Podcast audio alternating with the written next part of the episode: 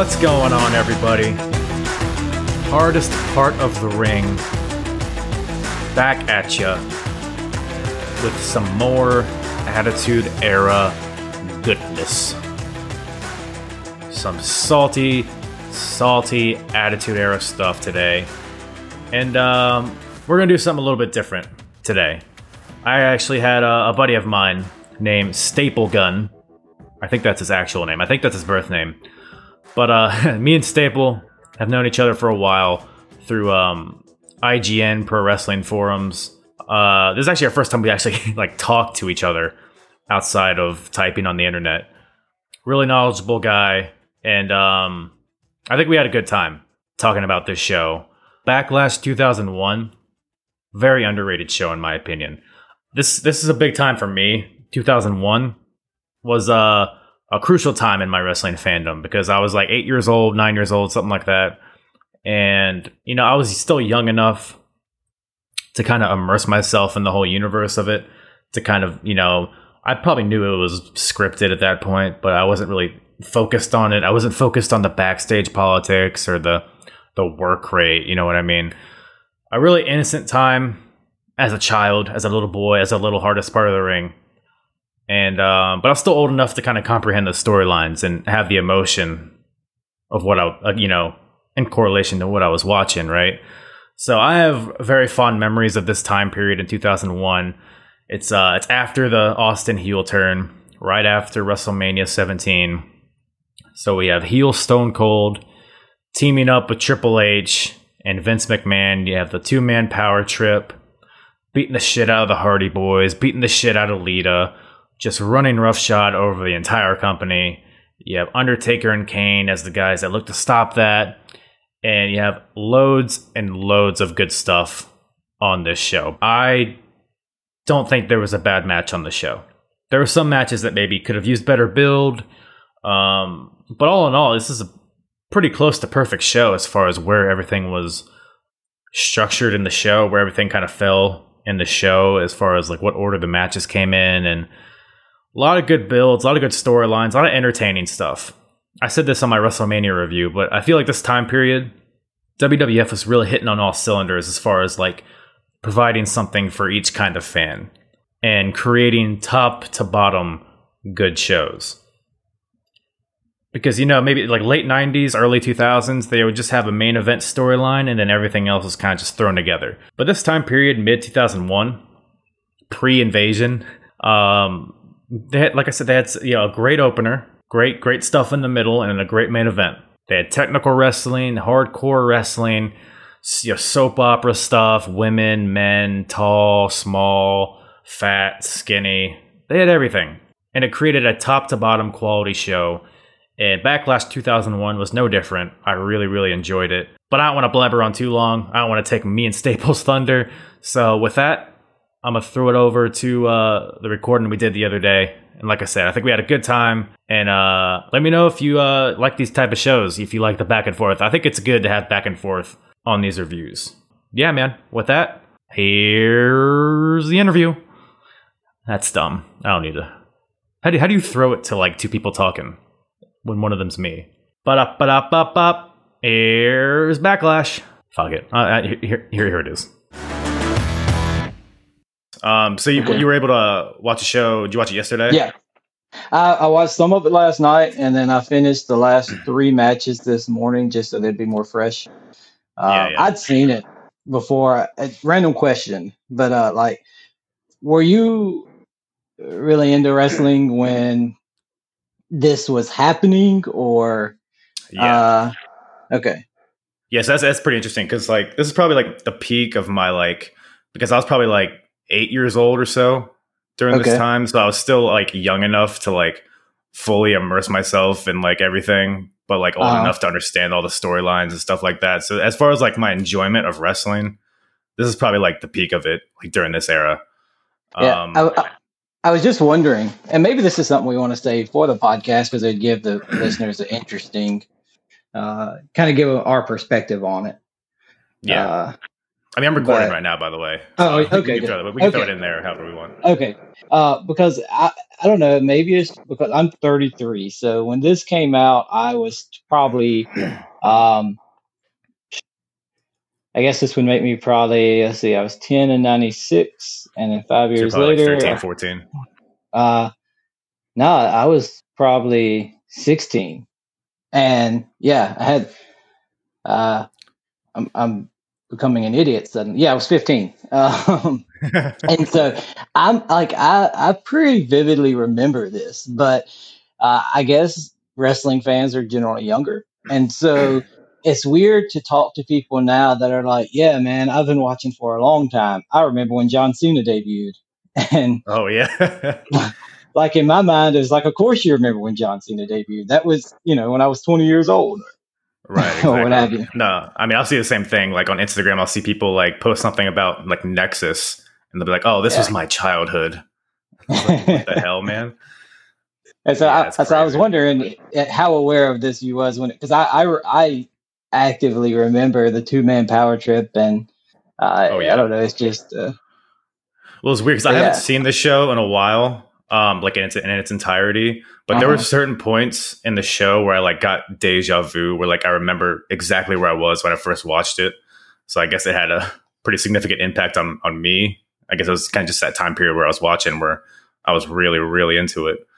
Um, and on the on the opposite end of that, there's something I for, I totally forgot how involved Vince McMahon was in the two man power trip. I like oh, I yeah. very vividly remember it being Austin and Triple H, and they're like I remember them. I, I watched live as they beat down the Hardy Boys and Lita. Um, mm-hmm. You know, yelled at Austin for hitting Lita with a chair, the whole thing. But then, like as we talk about later, Vince coming in during the main event, I forgot he was that involved with it. Yeah, I forgot he was involved like in this match. I knew like the whole thing with WrestleMania and Austin yeah. shaking his hand and whatnot, but like yeah, during this time, like in the Raws and SmackDowns leading up to this, because I was I was a huge Hardy Boys fan when I was growing up. Like they're my favorite wrestlers, and obviously you have Austin and Triple H who are these dastardly heels. So I remember being very very into it because I love the Hardys and like when they beat down Lita with the chair and all that stuff. Man, I was so hyped for it. Like I was so angry at them. Like I vividly yeah. remember being a kid watching this and being so invested in everything they were doing. And and in the Hardys book, they talk about uh, they talk about this angle and how a how much of an honor it was to be chosen like the like we're the guys that are going to get Austin over as a heel, but mm-hmm. at the same time, uh, it's a case of uh, we they needed the Hardys to get Austin over as the heel because it, it yeah. just wasn't taking yet. Right. Yeah, because they had you know that initial promo on Raw and even WrestleMania itself, where Austin was still getting cheered. And then yeah. they had that SmackDown after WrestleMania where he just beat the shit out of JR and bloodied him up. So they were really doing. I'm actually in the process of reading JR's uh, latest book, and he goes into that like how it was such a struggle. Like first of all, they do the heel turn in Austin's hometown, which is kind of a, a bonehead move. But then you know people don't want to do Austin. I mean, they, everybody loves Austin, so they're doing everything they can, like beating up JR, beating up the Hardy Boys. And I mean, even you know, even in this show at Backlash, it doesn't feel like people are really taken to the heel turn, as you said, which is pretty interesting. Yeah, but I think pairing him with Triple H did a lot in terms of hey, people seeing the bit. change. Okay, uh, let's see. All right, say something. Uh, yeah, yeah, now you're better. Okay, uh, I think pairing him with Triple H did a lot in terms of people accepting the, this change. Yeah. Uh, but yeah, let's. You want to dive into the show? Yeah, yeah. So uh, Backlash 2001, Chicago. First of all, the set, like the Backlash, like stage setup, is probably one of my favorite sets of all time. I really miss when they would like tailor it to whatever the show was. Um, yeah. It really made it feel special, like right off the bat. Um, so first match we have X Factor versus the Dudleys. So we have Albert, X Pac, and Justin Credible versus Bubba, Devon, and Spike. Um, this match was pretty solid. It was definitely an opener match. Um, it's not really mm-hmm. necessarily something I would like go back out of my way and watch. Um, they kind of hit all their beats. It was kind of a greatest hits as far as the Dudley Boys go. Um, so it was a solid match, kind of short. um, but it served its purpose. X Factor gets the win with a double super kick, which uh, during this time period they're kind of working to build these guys up, um, which I totally forgot about. But then after the match, to keep the crowd happy with a little table spot, they do a 3D on X Pac post match. Um, so the crowd was really into it, especially the post match kind of stuff. So I think it served its purpose and was uh, placed well on the card. What about you? Yeah. Oh, I definitely agree. And you know, both of these teams are kind of weird uh, because uh, Spike was such a perfect fit for Bubba and Devon. I mean, obviously mm-hmm. you have their ECW past and all that, but I looked it up, and in their entire history of WWE, WWF, Spike and Bubba and Devon uh, were in six man tags less than 15 times. And really? yeah, it, it, it, and it seemed because I, I, was thinking about it, I was like, these guys, they just work so well together. Uh, why don't I remember more? And that's because there, there really wasn't more. And uh, they came in and they had about uh, five or six six mans, and then late in 2004 they had another probably five or six. But outside of that, they they didn't interact very much. Uh, now they had some house show stuff where Spike would step in for Devon or Spike would step in for Bubba uh, for mm-hmm. various reasons. I, I don't know what those are, but uh, probably just somebody had a night off. But it yeah. just works so well because Bubba and Devon are such an established team that having that third guy in there who can be the face in peril and does so so well, you would have thought they would put together more. Uh, yeah, no, I agree. I think like in a year's time after this, they do the draft, right? Mm-hmm. Where uh, Bubba gets drafted to Raw and Devon goes to SmackDown. So I think that played a big part in it. Um, I think Spike was just so versatile in the card and he could be used in so many ways. So it, he didn't really need to be paired up with the Dudleys in my opinion. But yeah, that's interesting. Yeah. I would have guessed they would have been paired together a lot more. And th- and um, then you um, had um, X Factor, who like you love it, X Factor. To me, you're a mark for X Factor. I, I, I like X Factor. First of all, keep in mind, I'm 15 when they come out. Uh, uh-huh. This is 2001, and they use Uncle Kracker as theme music. Uh, that is like. and then you were sold. yeah, I remember a friend of mine. Uh, calling me and he was, eh, or I went to his house and he was like, dude, I have X Factor's theme music. I got that CD. And, oh, but I mean, if you really kind of take a step back and look at it, they had, uh, they, they had potential, but they were based around X Pac. Yeah. If not for being based around X Pac was a very good utility player, but he was not a leader. Uh, right. But yeah, I, I like X Factor. And so and here's what you said this was a great opener match. And here's what I think made it a great opener match.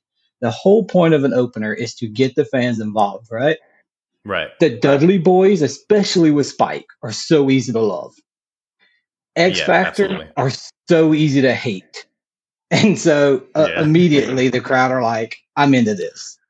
Yeah, this is like peak X Pac heat era. Yeah. And like everything the Dudley boys do, like the was up thing they did during this match, I mean, the crowd went berserk. I don't know if they popped harder for anything else during the show for that kind of stuff. Uh, and the table spot after, it was really good stuff. And then yeah, going, so going back to X Factor for, for a second, do you think yeah. it would have panned out better if Albert was the leader? Um, maybe. Maybe the the weird thing is, and I, I think I, I, I see more potential in Justin Credible than a lot of people do. But and maybe it's because I was the ECW mark that I was. But yeah. Justin Credible was really good on the mic as far as getting people to hate him. And so right. maybe they didn't necessarily need somebody to say, "Hey, this is the leader." But I think everyone they, they could have played their roles different differently. Uh, mm-hmm. If you had Justin Credible on the mic more to draw heat, if you had Albert come out as the heater where he's just destroying everybody, and then you have X Pac do his thing, I think yeah. I think they could have been good. They just it was all the right pieces in all the wrong places. Right. Yeah, I'm not super fam- familiar with uh, Justin Credible myself. I never really watched ECW growing up. I really only know him from X Factor, really, which is probably unfortunate. But I mean, the few times I have seen him on the mic, he is definitely very competent. He's very good at uh, being a little shithead. Yeah. Um, and Albert, I mean, this match, Albert, I think really shined. I, I, forgot like how like smooth this guy was. I think it's a real shame he like never really amounted to too much more than this. I mean, he was a pretty big factor like later on SmackDown, like 2003, 2004. But I'm kind of surprised. Like even like I'm surprised Vince didn't see him and like try to do more with him personally. But you know, it's funny you say that, but there are so many times where Albert is very significant, but he's also very forgettable. You know, because mm-hmm. you, you you talk about the 2003 TNA, not the brand, but the you know Test and Albert, they were yeah. a pretty big deal tag team. Uh, they were probably you know towards the top of the tag team division for a little while. Uh, yeah. Then you, you you have this time you have uh, he comes back as Tensai later and you know beats John Cena uh, and fails. Uh, you yeah. have uh, you have him teaming with Brock Lesnar and Big Show and Matt Morgan and Nathan Jones against Team Angle. Uh, mm-hmm. You know he he had so many different roles throughout WWE where he was either significant or you know just entertaining, but. I don't know. It's just yeah. apparently something was there. Very, a, hi- very a highlight of this. Yeah, a highlight of this match that I really liked, and I think it was even in the picture in picture thing. But Spike and Albert are in the ring together, and and it, to me, it's worth going back to watch just because it's so humorous. And Albert goes to get a tag, and Spike tries to fight him off. Albert just reaches down and grabs Spike by the back of the pants, picks him up, and carries him over to his corner and tags in. Yeah, yeah. I, I loved. Uh, it was like the SmackDown or Raw before this. Albert like picked Spike up like in the ring in a military press and like literally threw him like 10 feet out of the ring. Like it was so funny to see like the size discrepancy and how it was like just a test of how how far he could throw Spike. Yeah. So yeah, it was good stuff there. All right. Um so you, do you want to do like star ratings for these matches? Uh yeah, we can. Uh, I I had this ranked as the sixth best best match on the card. Uh, I really liked it, but this was a actually. really really good card. Uh, I forgot how good it was. Uh, so yeah, uh, I would say you know I don't know three stars, whatever average is. It did its job. Was nothing yeah, spectacular, yeah. but did what it was supposed to do. Yeah, almost the exact same for me. I gave it a two point five, which is you know half of five. But I mean, it really could have gone either way. It was like you said, it was desi- it executed what it was designed to do perfectly and uh, kind of set the tone for the rest of the show. Um, so yeah, uh, next match we have Rhino versus Raven for the hardcore title. I loved this match. I forgot how awesome this match was. It was definitely like a it was it was a sprint. It wasn't too long, but these guys went out there and made every second count. Like it's almost like they had chips on their shoulders like they were almost like frustrated and being pigeonholed as like the ECW guys. So they went out there and like like I said, made every second count. They were stiff as hell during this match. Um, trash cans, shopping carts, uh, stop signs. I, I, I hope to God they gimmick those signs at least a little bit because they were literally like rearing back and hitting each other as hard as they could and like the sound of it was like echoing throughout the whole arena. It was ridiculous. But um so yeah, the finish, awesome finish too. So there's a shopping cart in the corner. Rhino goes to gore Raven, but Raven Raven uh, evades him. Rhino goes right through the shopping cart. It looked awesome. Um, but ultimately, Rhino kind of retaliates with a gore out of nowhere, which looks sick. Um, I gave this match three and three quarter stars, and it was my personal second favorite match on the show. What about you? Uh, so this is to me one of, if not, if definitely one of the best hardcore matches that WWE ever did.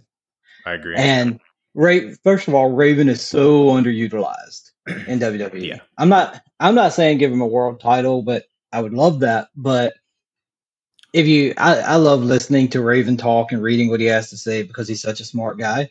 I think mm-hmm. you could have g- given him the hardcore title, given him a little creative freedom, and he could have really made it into something uh, more than it was.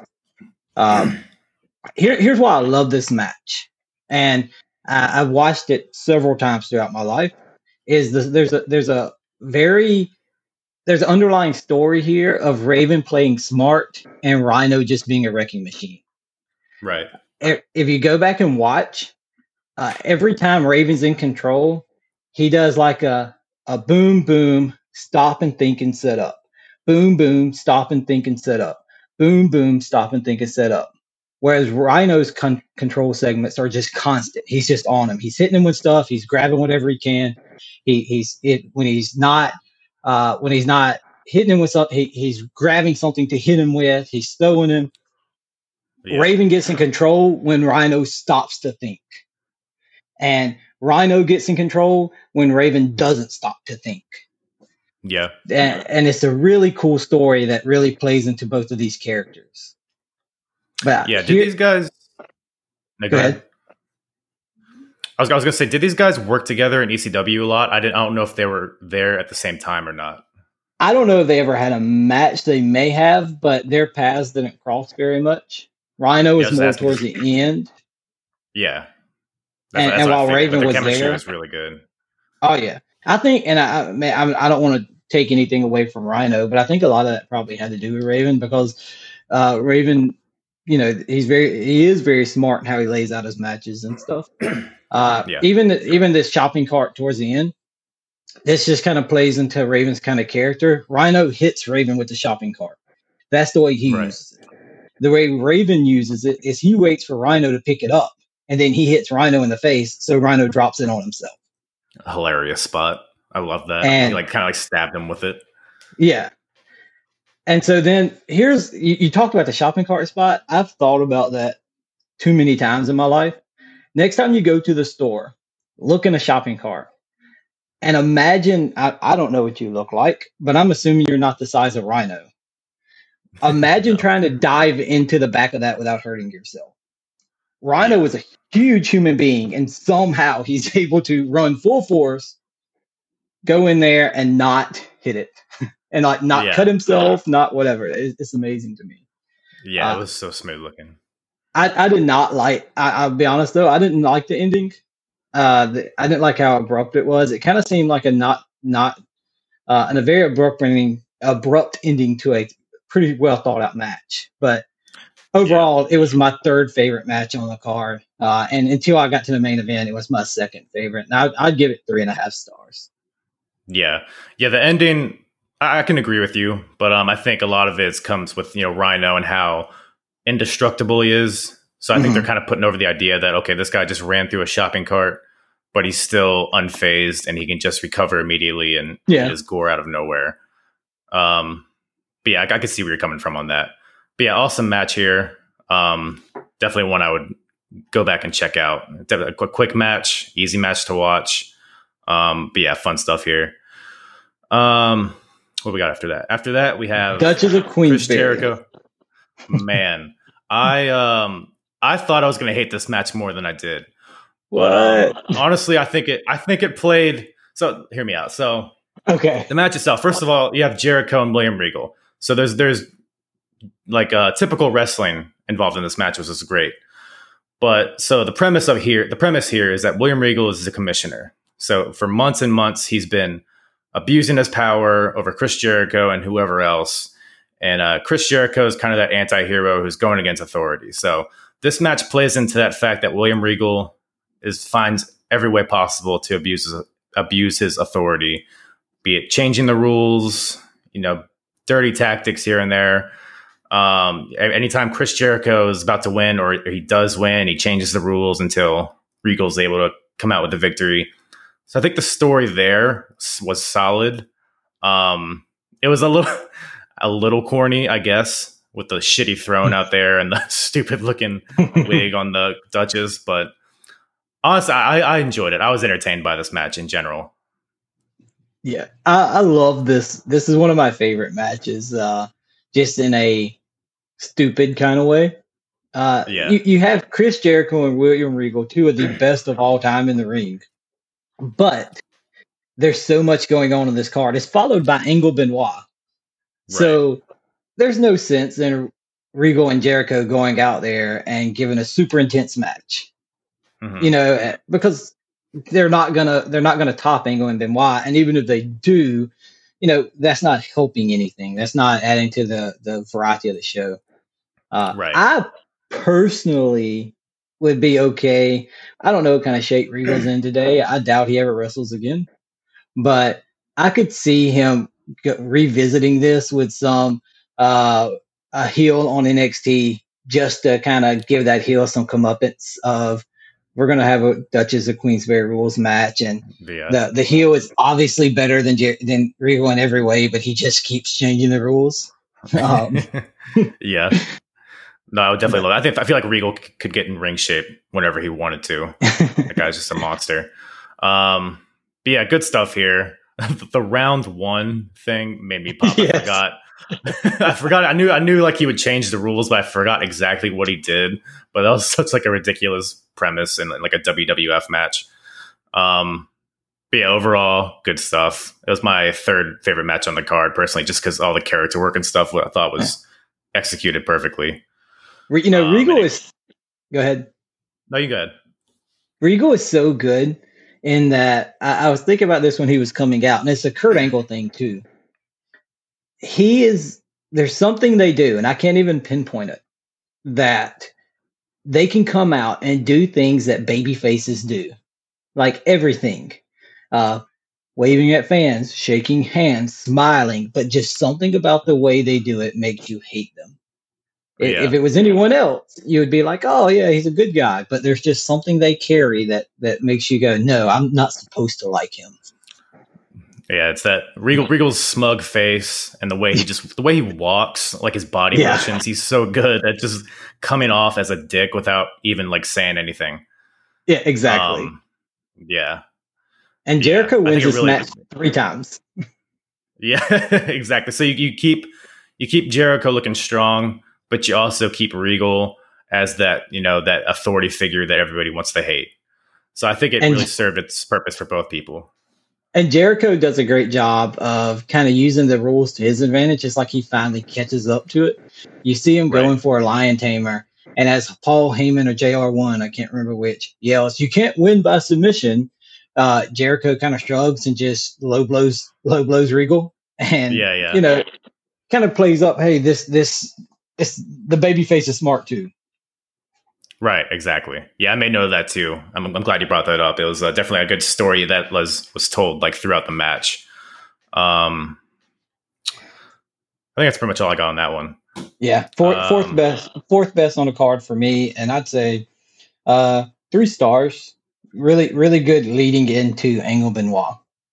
Yeah, it's definitely, and you brought up the variety earlier. And I think that's something that they did so well during this era, even like back to you know, WrestleMania. They had something for everybody on a card. You know, you have technical wrestling, you have uh, character based stuff, you have car crash weapon type matches, uh, you have women, you have men, you have young, you have old. I think they were really hitting their stride. WWF was during this era and structuring cards that kind of from top to bottom were great and kept the audience audience invested throughout. Because like in like the late '90s, you would have the main event, right? You would have like one or two main event matches that everybody was hot for, but then the rest of the card was kind of almost an afterthought.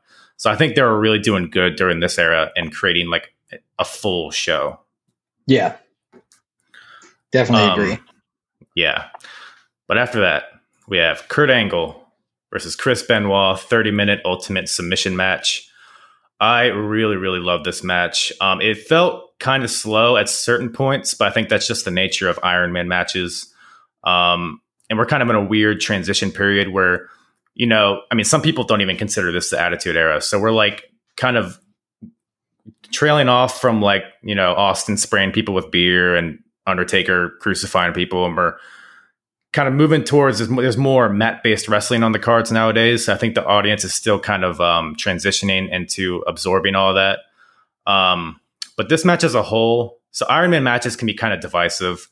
Some people think they are a waste of time because only like the last minute or two matters. But I thought the submission aspect of this made it really interesting because you had guys because they weren't just getting wins with their signature moves. You know, they would mm-hmm. catch each other Kurt would like just catch him with a heel hook out of nowhere and he would tap out. Uh, Benoit would catch him with an armbar and Kurt would tap out. You know, back and forth, back and forth. And I think because generally in Iron Man matches, I don't like seeing guys lose to moves that they wouldn't generally not lose to. Um, but I think under the narrative of this match, it made sense because if you're in an armbar, yeah. you don't want to stay in there for too long because your arm's going to get broken and then you're not going to be able to do anything the rest of the match. So I thought that like out of nowhere. It almost felt like like an MMA match where it could end at any time. Exactly. Um, so I think I think that kind of kept the tension strong during the match, which kept at least kept me invested. Um, I mean, it's hard to keep anybody invested for 30 minutes straight in a match, but I think they did a really great job here. You, you say it's hard to keep anyone invested for 30 minutes straight as we come to the 30 minute mark of the podcast. Uh, yeah. um, yeah, I, I, I, I definitely agree. And uh, here's one thing I love. You know, you talked about kind of the the trope of Iron Man matches and how so often they begin with like this long filling out process. This one didn't didn't. This one starts off with both men going for their submissions really early on, and they both end up in a, in the ropes, and uh-huh. it almost looks sloppy, like they're they're trying to be too aggressive. Like how often do you see Angle lock in the ankle lock not in the middle of the ring? Or do you see Benoit exactly, lock yeah. in the crossface right by the ropes? But this happens here. And so it shows like these guys, and this is kind of the overall story of the match and the, the program in general. These guys want to prove they're the best. Uh-huh. And we this is a kind of a theme revisited in the main event, but that's something that I think is missing a lot today is these guys just want to be the best. They they right. this is built as the ankle lock versus the crossface, but then like you pointed out, they go into it uh, with all these different submissions. Uh, Angle, for example, he gets on the outside and he gets locked in a crossface. Well, he immediately taps out because he's outside, so who cares? And it makes right. Benoit let go. And you know, but then he that there's a I think it's the first submission of the match that actually gets a uh, gets a point is Angle does a cheap shot in the corner, a quick takedown, and a knee bar, and it is just so smooth. Yeah. Uh, it's, it's, it's, it's beautiful. Mm-hmm. And then Benoit kind of retaliates with an armbar, which brings mm-hmm. it to mm-hmm. 1 1. And then there's a point in the match where Benoit gets kind of frustrated with the ref, shoves him down, and then Kurt takes that opportunity to hit Benoit with a steel chair. So they're like having this like pure wrestling match. You know, they all claim they both claim to want to prove that they're the better technical submission wrestler, but then Kurt resorts to a steel chair shot, which ends up actually giving him two straight falls because he puts him, I believe, in the ankle lock after that. Mm-hmm. Um, and then I think the crossface right after that. So like two yeah. consecutive falls. And at that point throughout the match, for like the next 10, 15 minutes, Kurt's the story is basically is Kurt is just trying to run out the clock. You know, he's putting him in rest holds, he's scurrying out of the ring, running out. Um, and then Benoit ends up catching him with another submission to bring it to 3 2. And then Kurt builds the urgency and he actually like starts running away from him like out of the ring around the ring and all that. So i think they did a good job at telling that story throughout the match. And you know that you point out the Angle getting the cross face that's such a good uh, moment to let you know that Angle's the heel in the situation because he takes Benoit down with the chair. Uh, he gets the ankle lock. Now he could have went for any other submission but he goes no i'm going to be i'm going to be a jerk and i'm going to make you tap out to your own move right. Uh, you know, yeah, and Benoit, you talked about him attacking the ref. He's almost the anti-Regal, where I said Angle, uh, Regal, and Angle as well can do all this babyface stuff and still come across as heel. Right. Benoit can do all this really aggressive, almost heel-like stuff, but there's something about him that makes you go, "No, I'm on. I, I want this guy to win." Yeah. And uh, right before Benoit gets that uh, that deep half Boston crab, there's a beautiful arm arm drag like roll through that I watched it several times, and I, I don't know how they made it so smooth.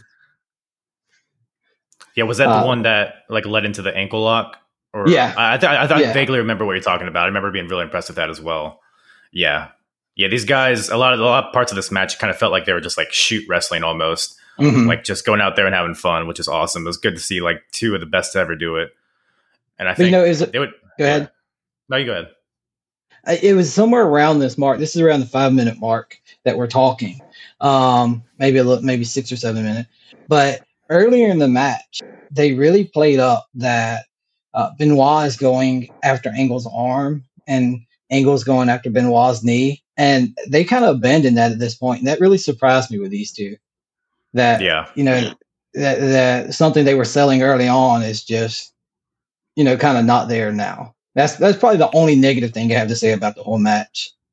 no, that's a good point. But there, there was one spot during the beginning, like you said, Kurt was going after Benoit's knee, and he was doing the the chop blocks from the back, mm-hmm. and then Benoit actually ended up doing almost the identical spots like towards the end of the match. So I don't yeah. know if that was like in, like intended to be continuously there, but I mm-hmm. think they at least had a, a, little bit in mind there. But I agree. I think the selling could have been a little bit better in this match in general. Um, but I think they did a good job nonetheless. Oh, without a doubt. Yeah. Uh, the, this is the, my. I, uh, I, this no, is my best match of the uh, card. Yeah, definitely. there's there's a counter counter counter deal that happens that ends up with Benoit getting ankle in the ankle lock, Angle in the mm-hmm. ankle lock. That I liked how it kind of a comeuppance, kind of a hey, you tapped me with mine, now I'm going to tap you with yours, and and yeah. it wasn't done right away. And a lot of times in Iron Man matches, you see that come up and happen right away, but it's almost like the beginning of the match, Angle gets the, or you know towards the beginning gets that uh, I'm going to be a jerk and use your move on you. Now Benoit gets that back. Uh, a fun side note that I, I caught: Angle uses the Bromission, Matt Riddle's Bromission, or a oh, very shit, similar yeah. version of it. And here's yeah. the funny thing that happens: like a couple seconds, maybe a minute after he does it, JR. yells, "Look at these stallions!" Uh, wow, that's uh, crazy. Uh, I think Heyman uh, summarized this match the best. He said, "I have no problem calling Chris Benoit the winner, but I hate to think Kurt Angle is the loser in this match." Yeah, for sure. Um, yeah, I think both these guys. I think they had a match at the Royal Rumble 2003, mm-hmm. maybe. That's probably my favorite match that these two ever had. But every time these guys were in the ring, great chemistry magic. for sure. Yeah. yeah. But yeah, this um, this got to be like a four and a half star match, best match on the card. Yeah, I gave it four and a half myself. Awesome, awesome stuff. Um, what we have? We have now next Joe match. We have nah, a little bit of a different uh, theme here. Um, definitely, um, it was shorter than I remember it being. Mm-hmm. It was also a little slower than I remember it being. Um, this match really is just for that spot at the end. Um, although there is the chloroform spot at the beginning, which is hilarious. It's um, wonderful. Yeah, they don't. They never say smart. chloroform. Yeah. So, some substance on a towel. What is that? I can smell um, it. I love how the commentators and the ref were all like selling how like pungent this thing was, mm-hmm. And how Shane had to put a mask on. So I think they, it was well done for what it was, but it was a little silly. Um, yeah. Let's see yeah, just a lot of brawling on the outside. Test gets involved because um, in the lead up to this match, Test and Big Show have had some issues. So that Test and Big Show fight up the aisleway to the stage. Uh, Shane takes his time to rec- recoup, uh, attack Big Show from behind, but then Big Show pulls a pipe out of nowhere, starts chasing Shane. And where else could Shane go but to the top of the Titantron? Um, Test and Big Show keep fighting. Test gets him down on the platform. Crazy, crazy, crazy spot here by Shane, jumping from the top of the Tron onto Big Show with the elbow drop. Um, Test ends up having to pick up Shane, of course, and hold him on the little camera crane there. Um, last man standing match rules. So Shane is up on his feet, technically, I guess, gets the win here. Um, yeah, like I said, pretty quick match. It was pretty much just for that spot.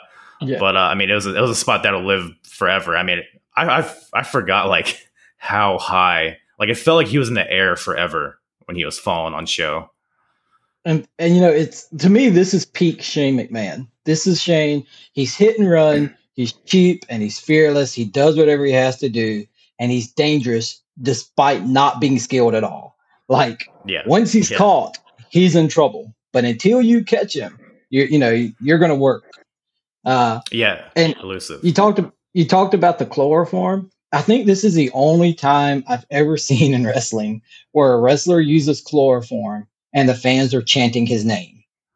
Uh, while he has Big Show down, chloroforming yeah. him in like the cheapest wrestling thing there is. Fans are chanting Shane, Shane, Shane. Uh, it's great. but you talk about Big yeah. Show pulling out the pipe. I love how serious everything gets when that happens. Like this is a silly match. We're having fun. We're hitting each other. Then Big Show gets a pipe out. Heyman freaks out, and it's like the mood changes. Like, okay, this dude, is, you know, this is a giant who now has a weapon. Yeah, uh, yeah, yeah. Because at the beginning of the match, you said, "Yo, Shane was being really elusive." I like how they started it with like Shane runs out of the ring, he's mm. forcing Show to chase him, and then Shane like slides under the ring grabs a kendo stick and comes out like at another side. So he's using his smarts and his quickness, and he's kind of doing what he can to overcome the size of Show. So he's trying to use his smarts and his speed rather than you know just hitting him with weapons and trying to make something happen. So I think they did a good job. I think they had they were cognizant of that, which is good. And and that bump. There weren't crash pads down there. You know, we see like that kind of stuff happens today, and there's crash pads under there. I yeah. looking at it, I, there might have been some boxes or something, but the dude jumped on the plywood, uh, which is just yeah. nuts. And then using that jib I mean, camera to hold Shane up was just so smart. Yeah, that was a good little addition there.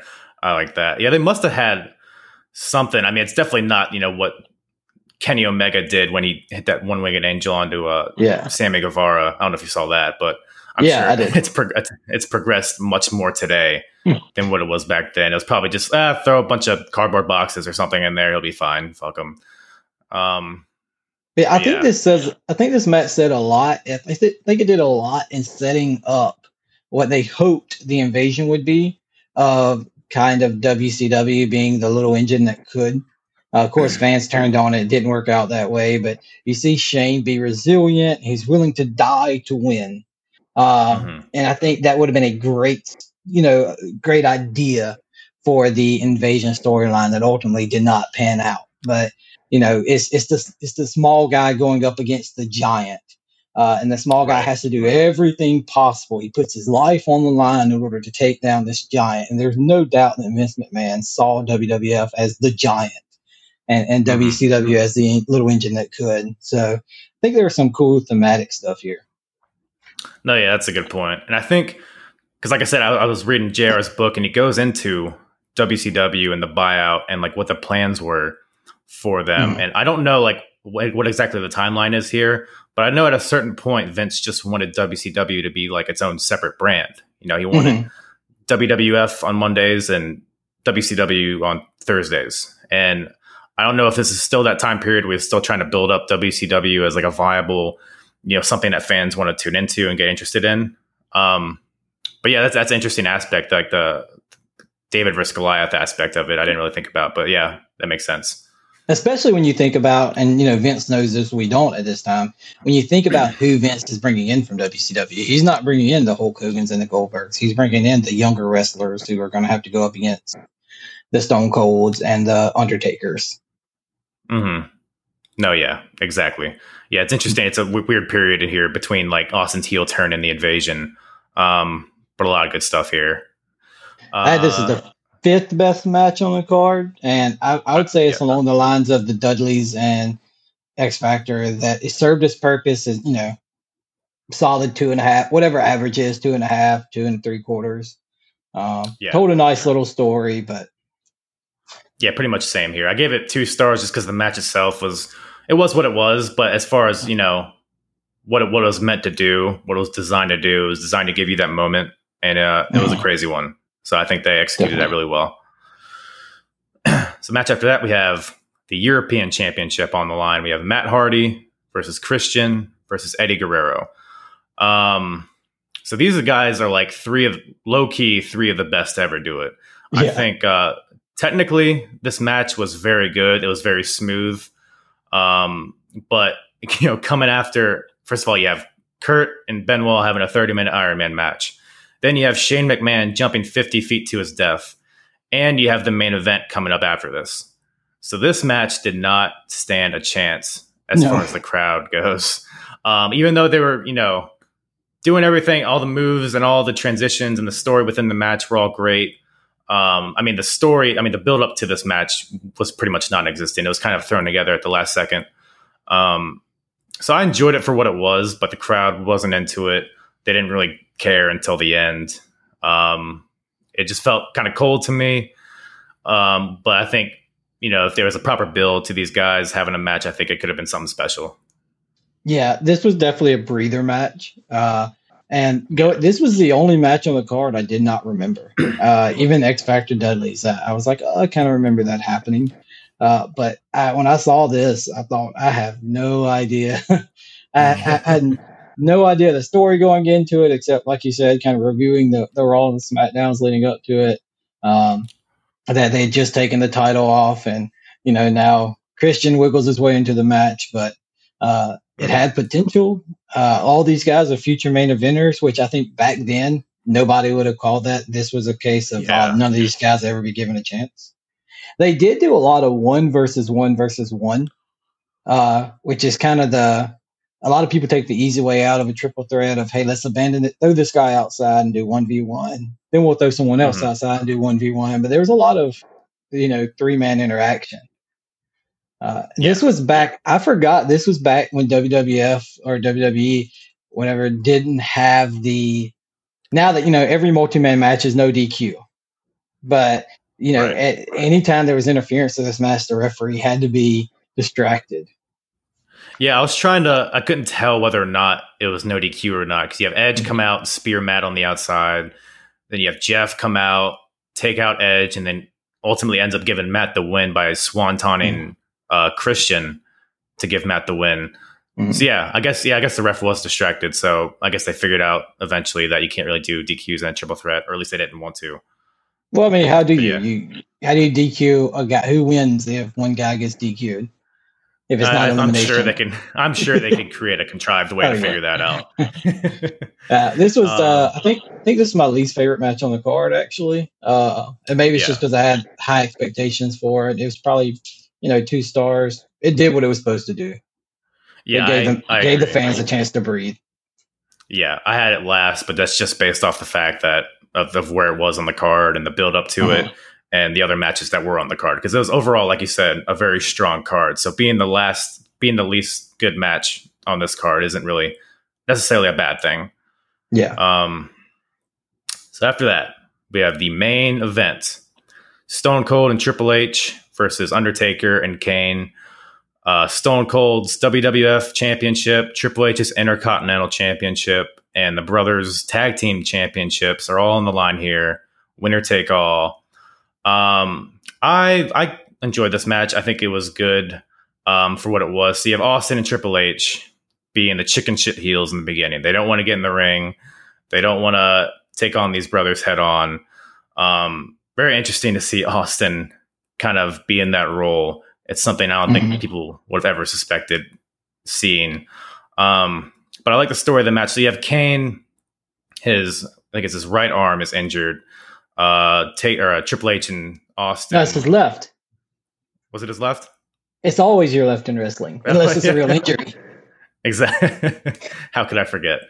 Um, but yeah, they don't want to take on the brothers head on, so they're trying as best they can to avoid them until they get the opportunity to isolate Kane, who is uh, kind of the injured one, or he, he is the injured one of the team. So there, Kane is obviously the one that they could kind of control and isolate. Um, so at that point of the match, they kind of just drag Kane down, beating him down for a solid, you know, ten or so minutes. Um, and then Kane is eventually able to tag Undertaker, but the ref doesn't see it, so it doesn't count. So Undertaker, he comes in with a hot tag as a bat out of hell, kicking everybody's ass, gives Triple H the last ride, has him beat, but the ref didn't see the tag, so he can't make the count. Um, Taker and Triple H end up fighting on the outside, or no, Taker and Austin end up fighting on the outside mm-hmm. through the crowd. So it's just Triple H and Kane on the inside. And then Vince McMahon makes a run in, which I totally forgot. Like you said, I forgot Vince was such a part of this. Comes in with a sledgehammer. Um, I think Taker takes the sledgehammer away from him or just knocks him down, so he drops the sledgehammer. Or Kane does, I'm sorry. And then mm-hmm. um, Triple H grabs the sledgehammer, hits Kane with it, and gets the pin. One, two, three. Uh, pretty good match here. Definitely uh, did what it was designed to do.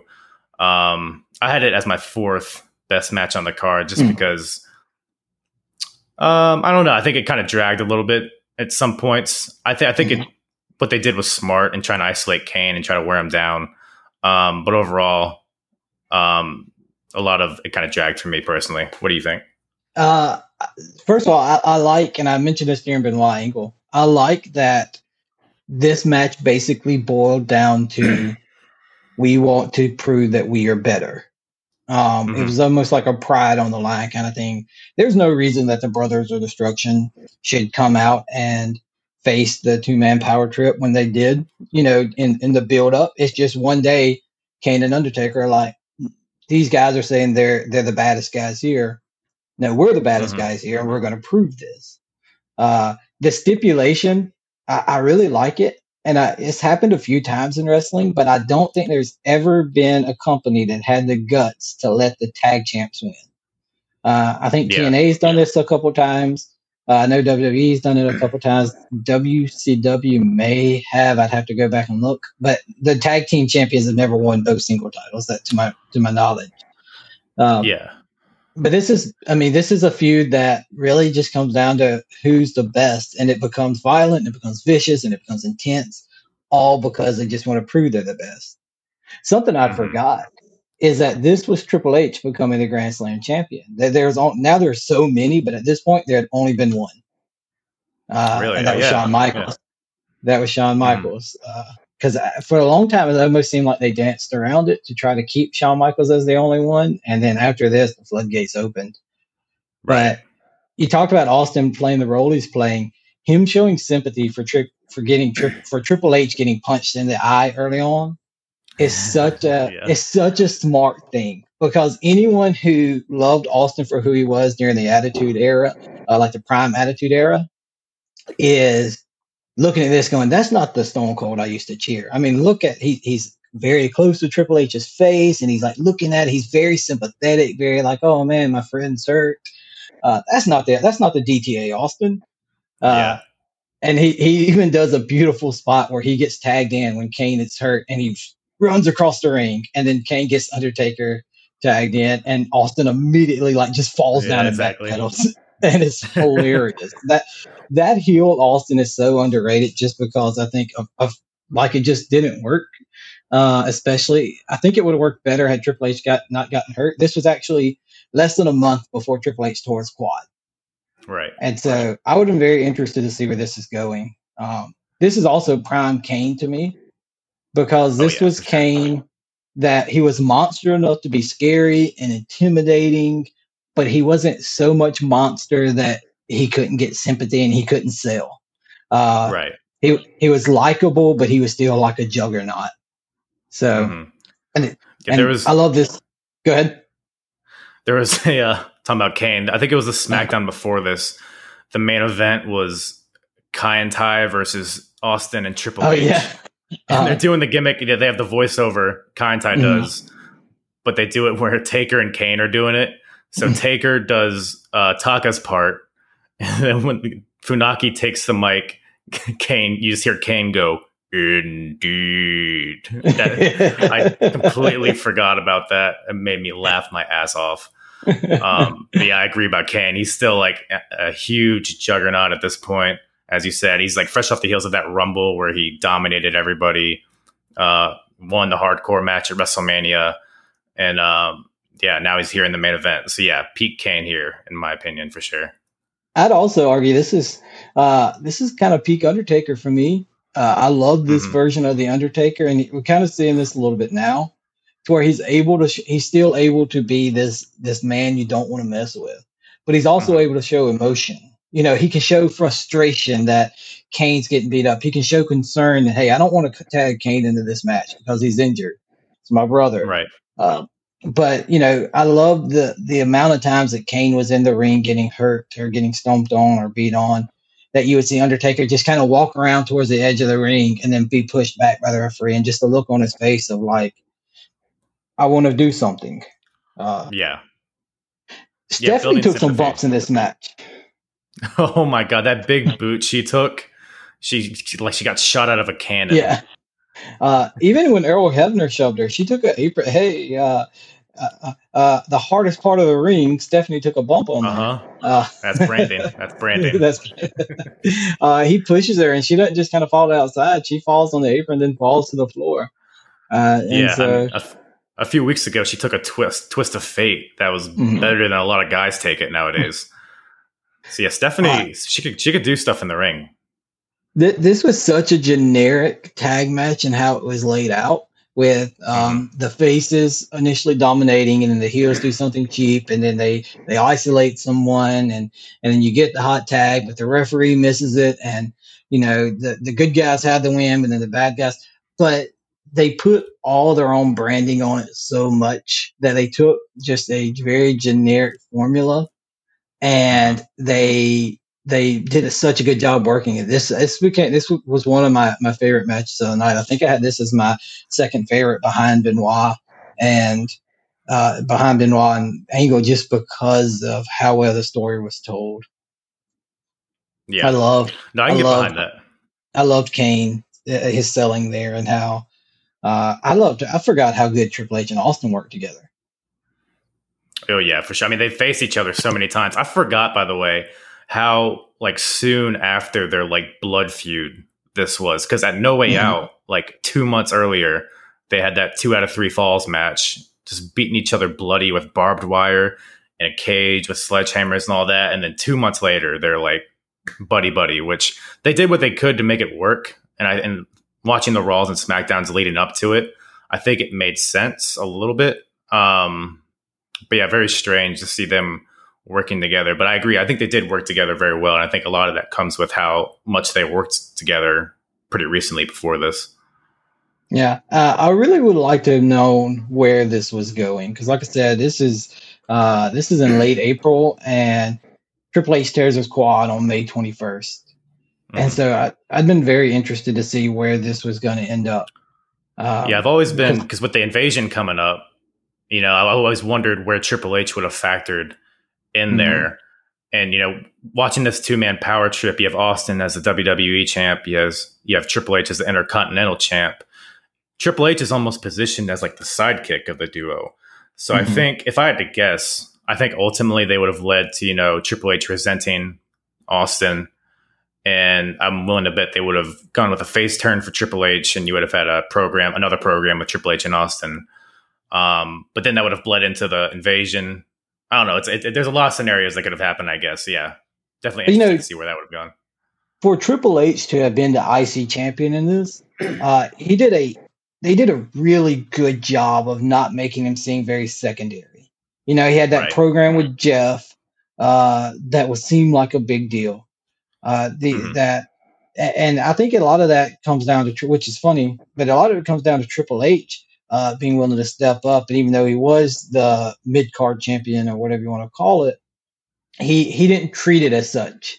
Uh, and I say it's funny because there's the whole rumor that you know many years later when the brand split happened that initially the Intercontinental title was going to be the top title on Raw, and the the the rumor is that Triple H said, "Well, no, we need a world title. We, we're not going to let mm-hmm. that," you know. And so and he became that world champion and is kind of associated with that time period as being the top guy. But yeah, yeah, he played that really well, and they played them pretty well as equals. I feel like. Yeah, I agree. I think they did a good job at illustrating them as a unit and not, you know, Triple uh, Stone Cold in the front with Triple H in the back. Um, I think the IC title with Triple H was more based on them having all the power rather mm-hmm. than Triple H wanted to be Intercontinental Champion. Um, I don't think he holds on to it for too long. I forget what no, exactly happens after this, but um, but yeah, the match as a whole, I, uh, I enjoyed it. Like you said, it was kind of a generic formula. Maybe that's why I didn't have it ranked as high as you did. I had f- my fourth favorite on the card. Um, I kind of feel like just, there was like a another gear they could have hit towards the end that they didn't. It, the, the finish almost kind of felt abrupt. Yeah, um, I agree. But I think I think like you said, they, they did as far as the character work goes, and as far as the baby faces getting sympathy and the heels being heels, I think they executed this match really, really well, and ultimately, I enjoyed I enjoyed it for what it was. Definitely agree, uh, and I think uh, in a card that really coming off the heels of WrestleMania could have very easily have been a uh, a rebuilding. Hey, let's take our time. Let's. Uh, they pushed all the storylines along really well. Uh, as mm-hmm. a whole, uh, that you had, and even this this here, you know, it, it established Triple H and Austin as being the top. Because I I can't think of any other combination besides Kane and the Undertaker that you could say, okay, who do we have to beat to be the the tag team to be to show that we are the top guys in the company that we are we're together that we're established that we're mm-hmm. uh, we're a unit and it, you know it's Kane and the Undertaker. It's the brothers of destruction and so, of course, then yeah. that sets up for the coming feud with Benoit and Jericho. Yeah, I agree. And I think they did a good job at selling the fact that, you know, Kane's injured. So that played a lot into how they were able to come out with the win here. Mm-hmm. Um, but I agree that it kind of establishes them as the top because you also have Vince McMahon and the commissioner in their pocket. So they've kind of established them as like this this final boss on top of the mountain, which is I think in wrestling so important to have somebody at the top that everybody's trying to take down. And I think the two man power trip as a unit filled that role very well. And um, I think after the, yeah, like you said, Benoit and Jericho are the next duo to try to take them down. And uh, which is where Triple H's quad tear happened. Mm-hmm. So can't really say where exactly that would have lent, ended up. But um, but yeah, this match, this main event set that up perfectly, I think. Yeah, definitely agree. So I, I, I guess, uh, like I said, this is my second favorite match on the card. It's funny, funny enough, from a match standpoint, I, I can't remember what I rated everything else. I'd have to go back and look. It, it's not going to be as highly rated, uh, probably three and a half.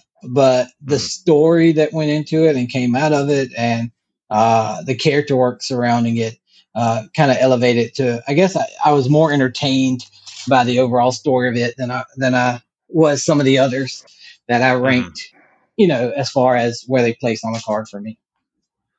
Yeah, yeah, and the crowd was into it too, which ultimately is what matters.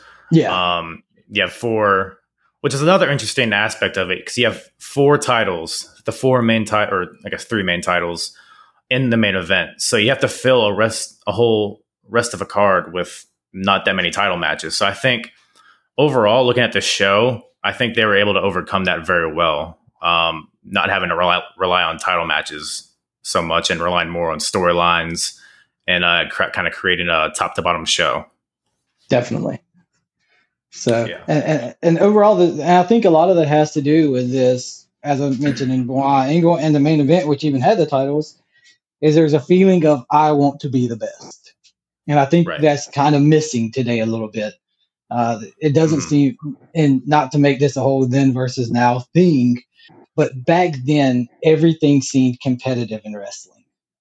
Yeah. You know, uh, even even in the something as silly as Regal versus Jericho with the Duchess of Queen, Queensberry rules. Jericho was trying to come out on top to prove that you know Regal was just this. Uh, he, he shouldn't be in the position he's in, and Regal was trying to prove that he should be, and he you know he's used his intelligence to uh, and his right. power to prove that point. So, yeah, I think there's nowadays there's almost like a uh, not a passion that's missing, but like I think the way we've progressed as a society, like people, a lot of storylines nowadays are almost like tongue in cheek because fans mm. are so tuned in to how you know people are getting built, how storylines are structured, and all that.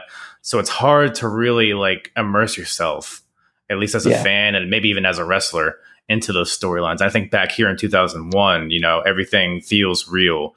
And I think uh, there's more of a focus on kind of really, you know, ab- absorbing your character and um, carrying that through the match. See, I, I would agree. Um, yeah, it seemed like in every match, there was like, even like the, like something silly like the X Factor Dudley's match.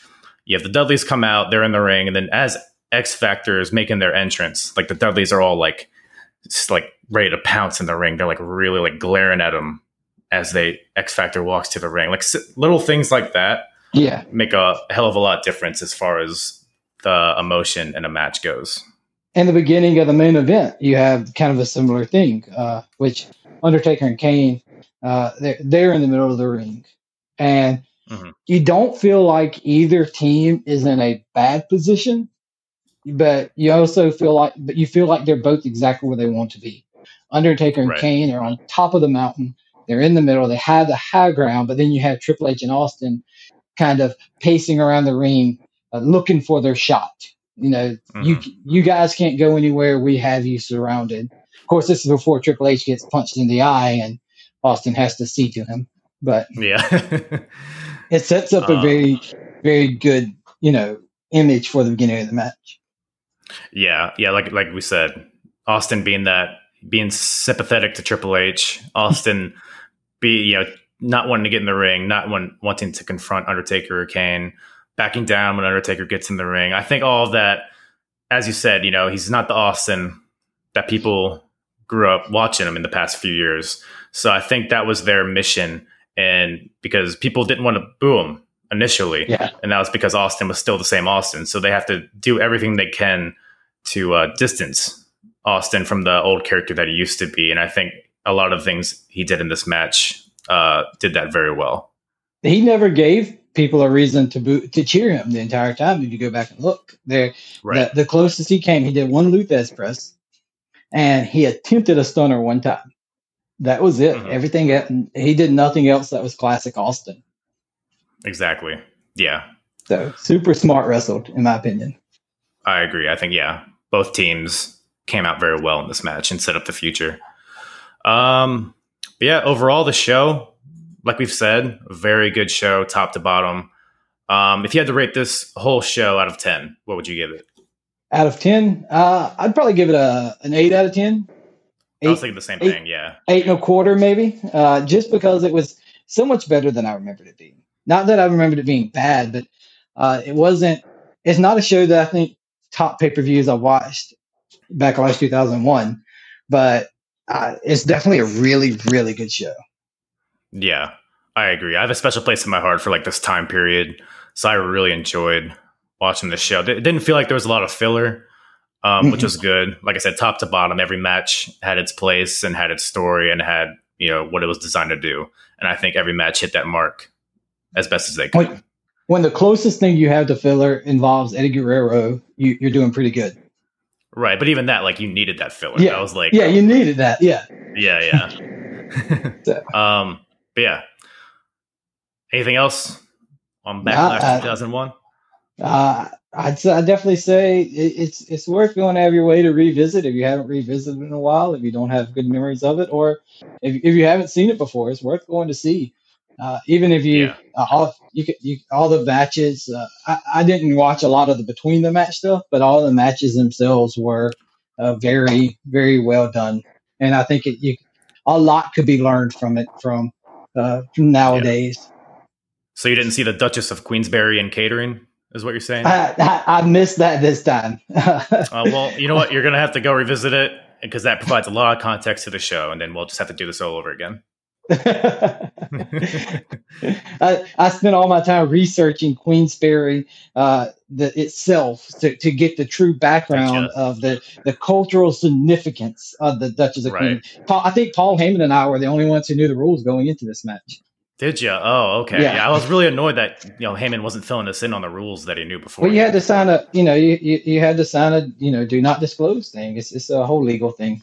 Queensberry is a very uh, private yeah. place. It's it's a whole thing. It's it's really yeah. complex. I'm not. You might have to cut this part of the podcast out. I'm sorry if you do. Yeah, I think this will just for, be the for, entire podcast. Just that for, for legal reasons. For legal reasons, you don't want to get in trouble with Queensberry. I'll, I'll put a beep over all the Queensberries, and I think that okay, good. good, good, good. all right, man. Uh, yeah, thanks for uh, joining me here as my first. Oh guest. yeah, I enjoyed it. Once again, thank you to Staple Gun for joining me. Really, really enjoyed revisiting the show and uh, getting somebody else's point of view as well. I feel like we were kind of online aligned with a lot of the of a lot of our opinions. Um, so it was a good talk, good hang, and uh, let me know if you guys enjoyed that style of show. I know I did. Uh, thank you guys once again for listening. I'm hard.